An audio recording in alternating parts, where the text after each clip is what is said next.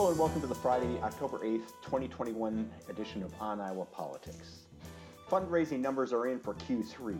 Q3, that's what all the cool kids call the third quarter.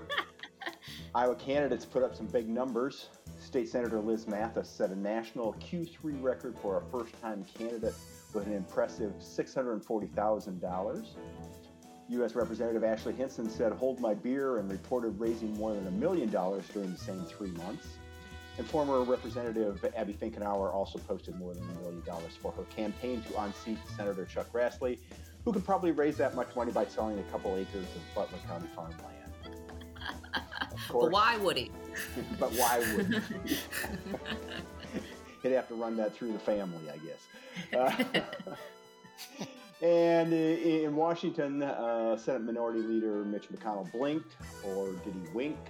And agree to let Democrats raise the debt ceiling until December.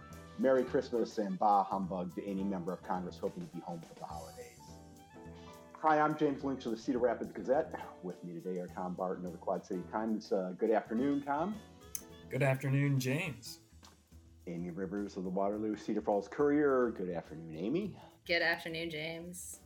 Aaron Murphy, Lee Newspaper Statehouse Bureau Chief. Good morning, Aaron, or good afternoon. Just yeah, good good day to you, sir. How about that? Good day, yes. and Gazette opinion editor Todd Dorman. Good to talk to you any time of the day, Todd.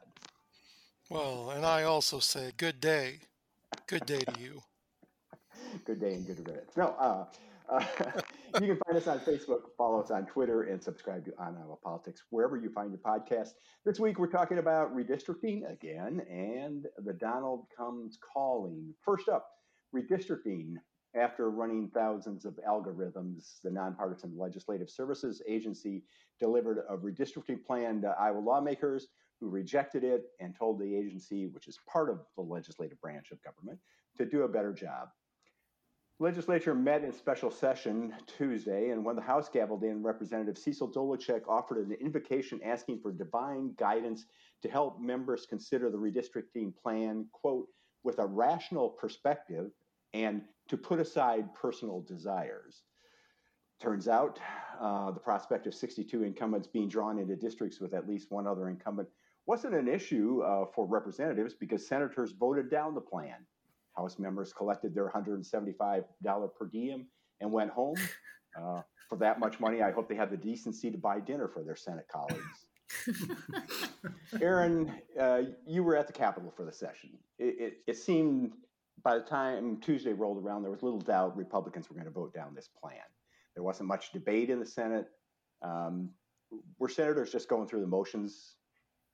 Yeah. Um, uh, so I was in the Senate when they gavelled in, and and um, noticeably, their prayer did not contain that same um, wish that legislators put away their personal desires, because I suspect. Uh, that wouldn't have uh, gotten an amen in that chamber.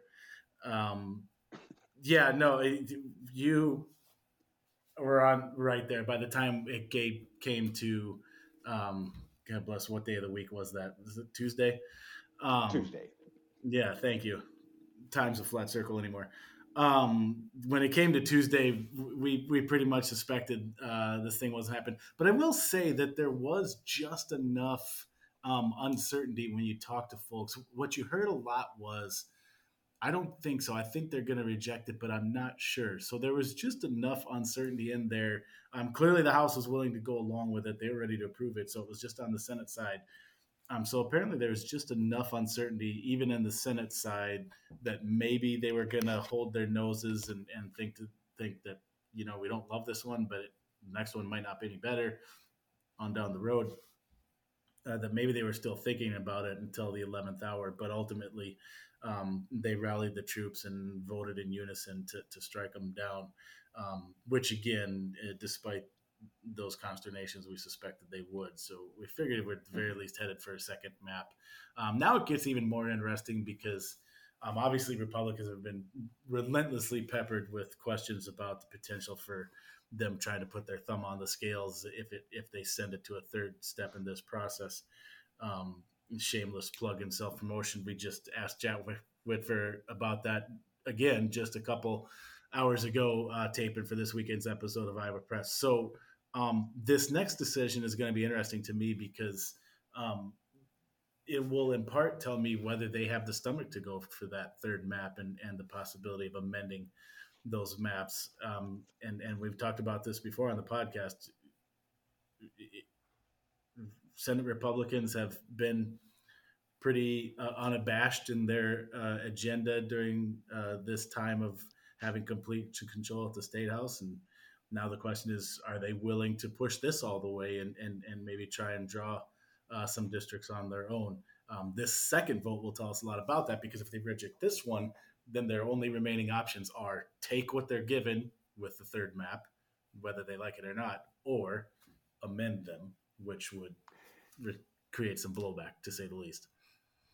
Aaron, I, am hearing sort of like mixed uh, messages from folks around the. I mean, people who have been watching this that some folks are saying that Jack Whitver is sort of like trying to hold back his caucus from going to the nuclear nuclear option, and, and other folks uh, keep telling me that no, he's leading the charge.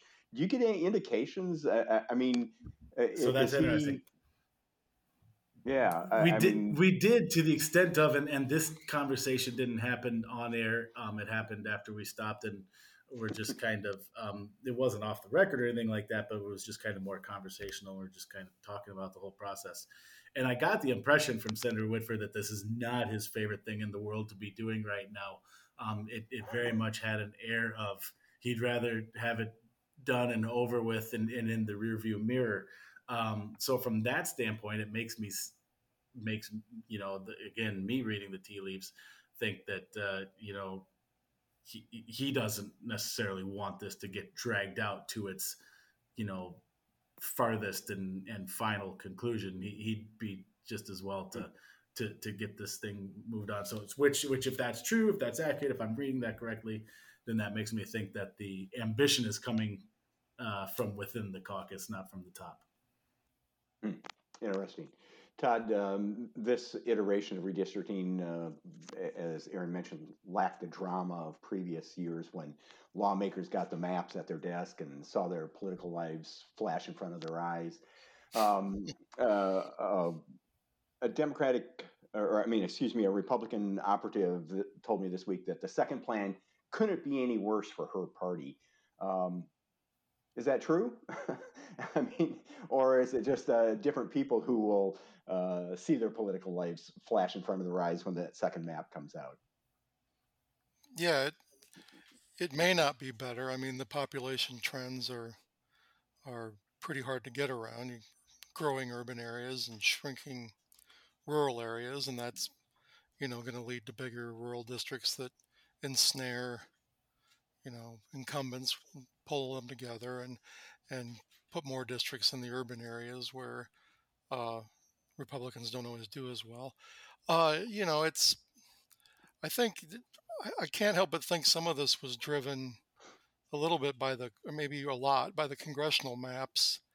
I know that there was, uh, you know, that we saw the articles in in places like Politico with blind quotes from, you know, Republican campaign operatives saying that, you know, if, if, if Pat Grassley pushes the first maps through the House, then he'll be known as, you know, Pelosi Pat, who helped her keep the majority. Uh, I guess, you know, you mentioned Ashley Hinson's big mountain of money she's raised. She may want to sprinkle some of that into the campaign coffers of, uh, you know, state Senate Republicans who who sort of helped her avoid a political oblivion by not approving this map, which would have thrown her into a district that was uh, pretty democratic. Or, so, or, closing costs on yeah, home sale. Yeah, right, exactly. so uh, it's you know, which is the opposite of the way it used to be. You mentioned that the drama wasn't there. It used to be that the that lawmakers were very much interested in the in the legislative districts and the congressional districts were sort of not as important. But it seems like this time maybe the congressional districts, at least that that allowing that Eastern Iowa first district with Johnson and Linn County, and it actually sort of drove drove the bus. So, uh, you know, they're going to get a second map, but it's you know the the the, the technology is out there for them to already basically have their dream maps set up. So I, I mean, I, I really do think this is going to go to a third map. I mean, I could be wrong, but uh, I don't really, you know, if you look at some of the things that they've done over the past four years, I don't think that political fallout is particularly high on their list of things to be concerned about. So uh, yeah, they'll they'll get accused of gerrymandering and and you know, but in the end, I don't. If they can get a map that gives them a good congressional district advantage, three to one at least, and that you know doesn't throw as as many of their incumbents together, I think they'll that's what they'll try to do. And the you know the the scribbles of you know liberal editorial page pages across the state be damned. yeah. Well, it, let, let, us assume it goes to the third map and Republicans uh, have their map drawn. And, and you make a good point, Todd, that, you know, pretty much anybody who wants it has the, the software uh, to draw these maps and, and probably draw them in a way that um, meets the guidelines, the, the, constitutional guidelines. They may not be great maps, but um, you know, they, they can make an argument that they meet those uh, standards. So if this goes to the court, uh, state Supreme Court, six of the seven justices are Republican appointees. Will they uh, approve a map that favors uh, Republicans or send it back to the LSA um, for another algorithm to run some more algorithms and, and, and give the court a map to uh, approve? Um, do you think the, the justices want to do that? Well, if it, I mean, yeah, you pointed out that these are, you know, this this court leans conservative, uh, and the quickest way for them to get this problem out of their hair would be to say that the third map amended by the legislature is con- is constitutional and abides by all of those, you know, all of those mm-hmm. rules, and then it's over. I mean, otherwise they have to get involved, and it, obviously they've shown that they don't really want to get very deeply involved in this. So I would think that the Republicans would have a pretty decent chance of of clearing a court challenge. The court has given the, the legislature until December 1st, and uh, there was a lot of speculation that there wouldn't be time to get to a third map before December 1st. Now, uh, LSA has said they'll have a second map by October 21st, which means the legislature could meet as soon as October 28th. If they reject the map then, basically that would give uh, uh, LSA the month of November to come up with a third map and legislature to get back together and, and approve it, uh, amend it and approve it, or however you choose to think they'll uh, proceed. Um, but uh, I, I, guess we'll find out probably before the end of the month um, when the legislature meets again and whether they like the second map any better or if they want to go with the, the maps they have drawn uh, themselves. Well, and the, the court set the deadline. So there's right. nothing says that the court couldn't ex- extend the deadline. I mean, yeah. I don't know that they would, but that's, I mean, they basically have the power to do that. Well, and, and, and, um, sorry, I was just going to toss in it, that, and that's an interesting point, Todd. We actually asked Senator Whitver that this morning, and he, you know, said his understanding is the court would stick to that um, and not change it, but he, he, didn't, you know, say that that was set in stone. And uh, although the other thing he did say is, uh, and uh, the court has its own constitutional deadline if they're going to decide on this. And, and I'll be honest, I, I, I, wasn't even aware of this that they have to rule on any contest by December thirty first. Um, that was honestly the the first that I heard about that. James, you're nodding your head. Does that sound familiar to you? Yeah, I think I've seen that that they they yeah, have to decide okay. by then. Yeah, so so that so that's hanging out there too. They have to take that into consideration. And then the other thing, anyways, is LSA turning around the second map so fast um, in just 16 days. I think that kind of makes it so we can pretty clearly get to a third map and still plenty of time for yeah. that December 1st deadline. That's that's going to be a pretty sweet news drop on New Year's Eve late when they when they roll on the on the maps. Don't get too deep into the champagne, folks. Keep it chilled. You're either going to use it or toss it. We'll, we'll, we'll see. oh my, yeah, that'll be interesting. Speaking of interesting, Saturday. For the first time since his reelection was stolen, or if you believe the big lie that Joe Biden won, former President Donald Trump will be back in Iowa. Uh, he'll be speaking at the state fairgrounds. I assume he'll be arriving by helicopter and giving rides, um, as he did the, the last time. Huh? Uh, we don't know how large of a crowd he'll attract, but he's already uh, got a crowd of Republican elected officials, Chuck Grassley, Kim Reynolds, members of Congress, who will be on hand to meet him. Um, Representative Ashley Hinson explained uh, a week or so ago that her participation likely will be a chance to connect with constituents who are who will be there to see Trump. However, uh, she and other Republicans are on the program warming up the crowd for Trump. Todd uh, Hinson is on her fourth 20 county tour of the first district. Grassley and Reynolds do 99 county tours.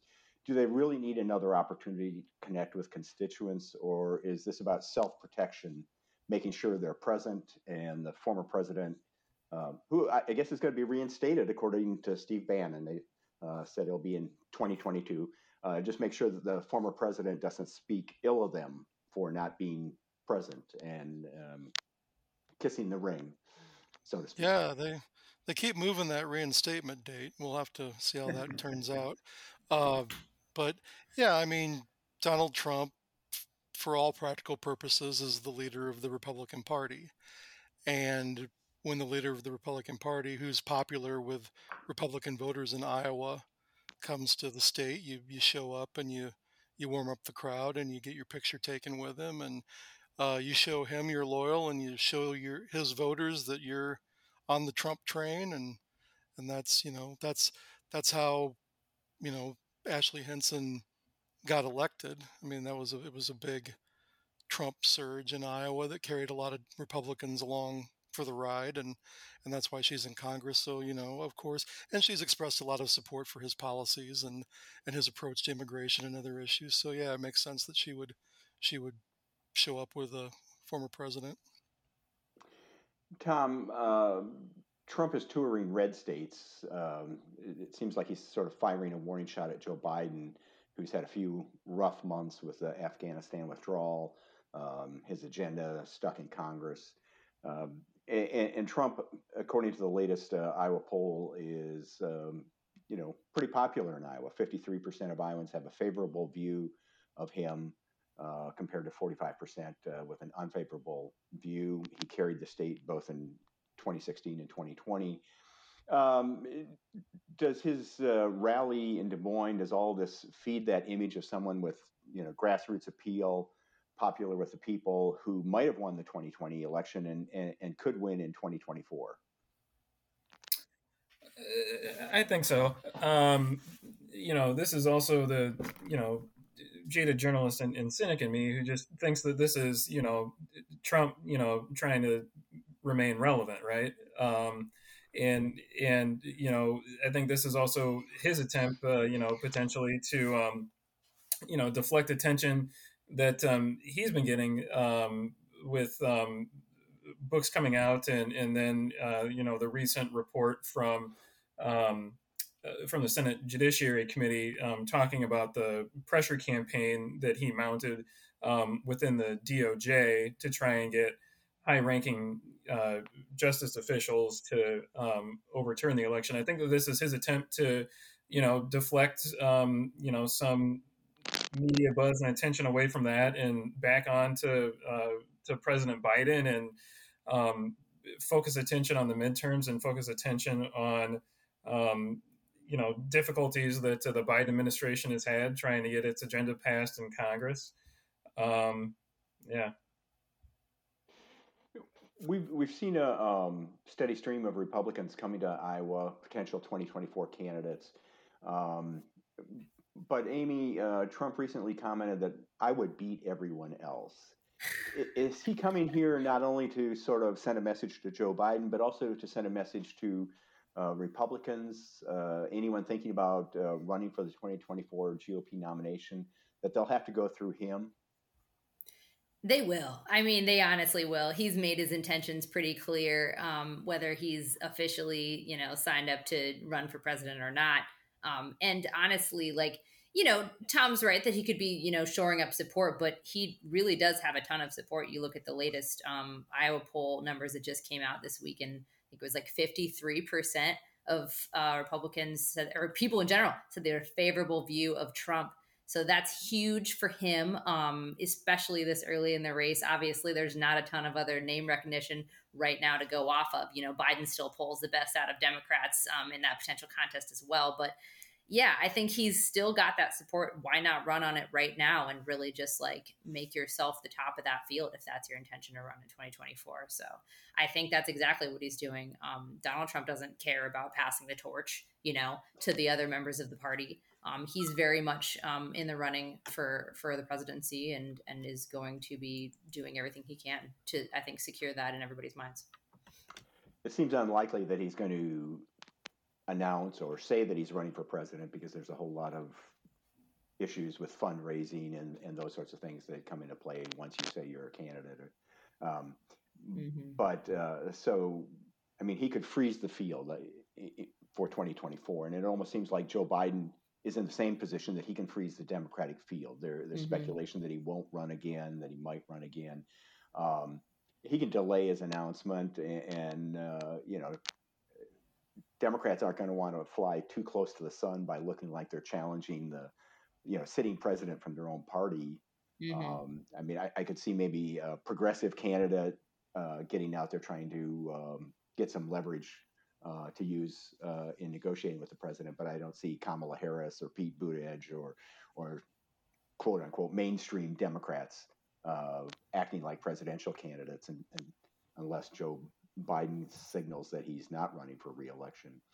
Um, at the same yeah. time, uh, go ahead, Amy. Yeah, I mean, I think that's right, and especially right now, um, you've got those candidates that would be in uh, positions to do so. Probably really focused on the midterms. Um, you've got a lot of pressure from the political, national political uh, parties and um, the different committees that are just saying we need midterm focus right now. So I think that's where they're at. Todd, the, the Democrats are, are using the Trump visit to try to fire up their base and, and raise funds. Um, if, but if they see a large, enthusiastic crowd out there Saturday night, does that dampen any thoughts uh, the rank and file might have about turning Iowa blue or at least purple uh, in 2022? Yeah, well, it would. I guess it would be hard to, you know, dampen them even more than the drubbing they took in 2020. Yeah. I mean, it's they lost all over the place, and uh, so yeah, they're they're all they're already very damp, and so this could this could cause more dampening. You're right, but uh, you know, Trump running Trump rallies are sort of a funny animal. I mean, they of course a lot of the folks there will be his supporters, and uh, but folks will drive in from out of state. You'll also have people go that are kind of curious to see the the circus. Uh, so and he's you know he's always had big rallies and and sometimes you know those in, in, in many states and sometimes those translate into into a big show of, of how powerful his support is and other times they, they don't. I think, you know, the, the poll was mentioned. Uh, huge number. I forget, was it 90, 91% of Republicans something like approve, that. Yeah. Approve mm-hmm. of Donald Trump. And right. he was real popular among un- unvaccinated people. and so that might be one reason not to go to the Trump rally, but they'll probably be there anyway. So it's yeah, I think I think it will be a you know it will be a sign. Although there's also a, a pretty big football game tomorrow mm-hmm.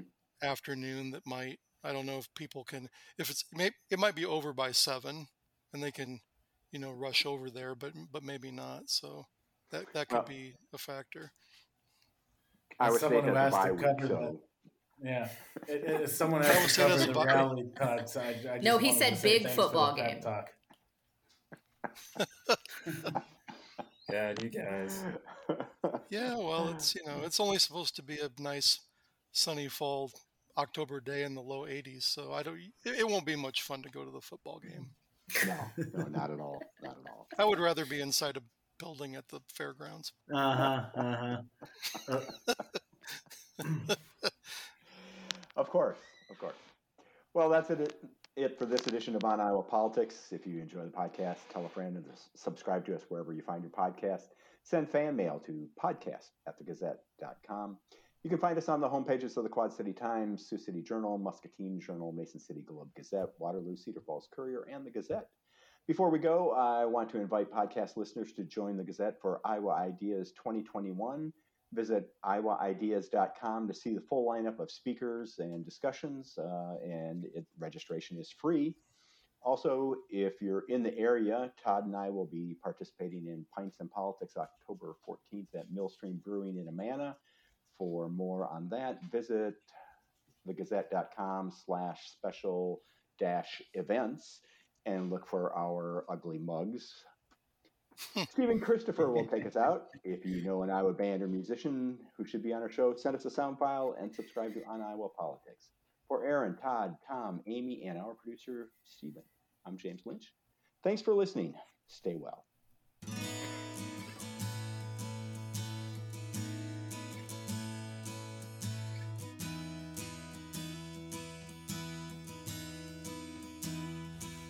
I lost my job and I lost my girl and so much more. Same old country song. It seems you've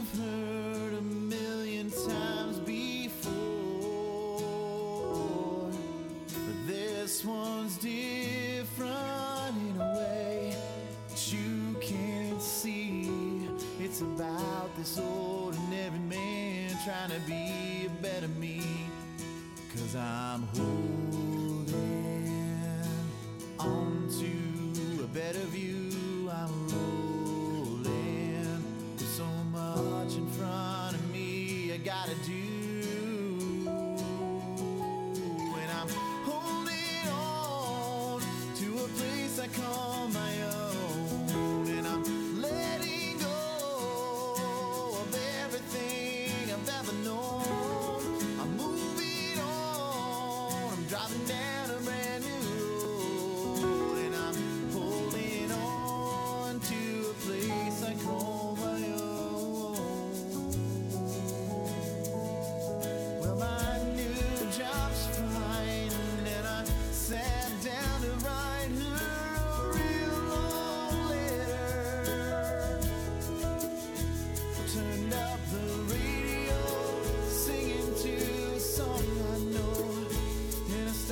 to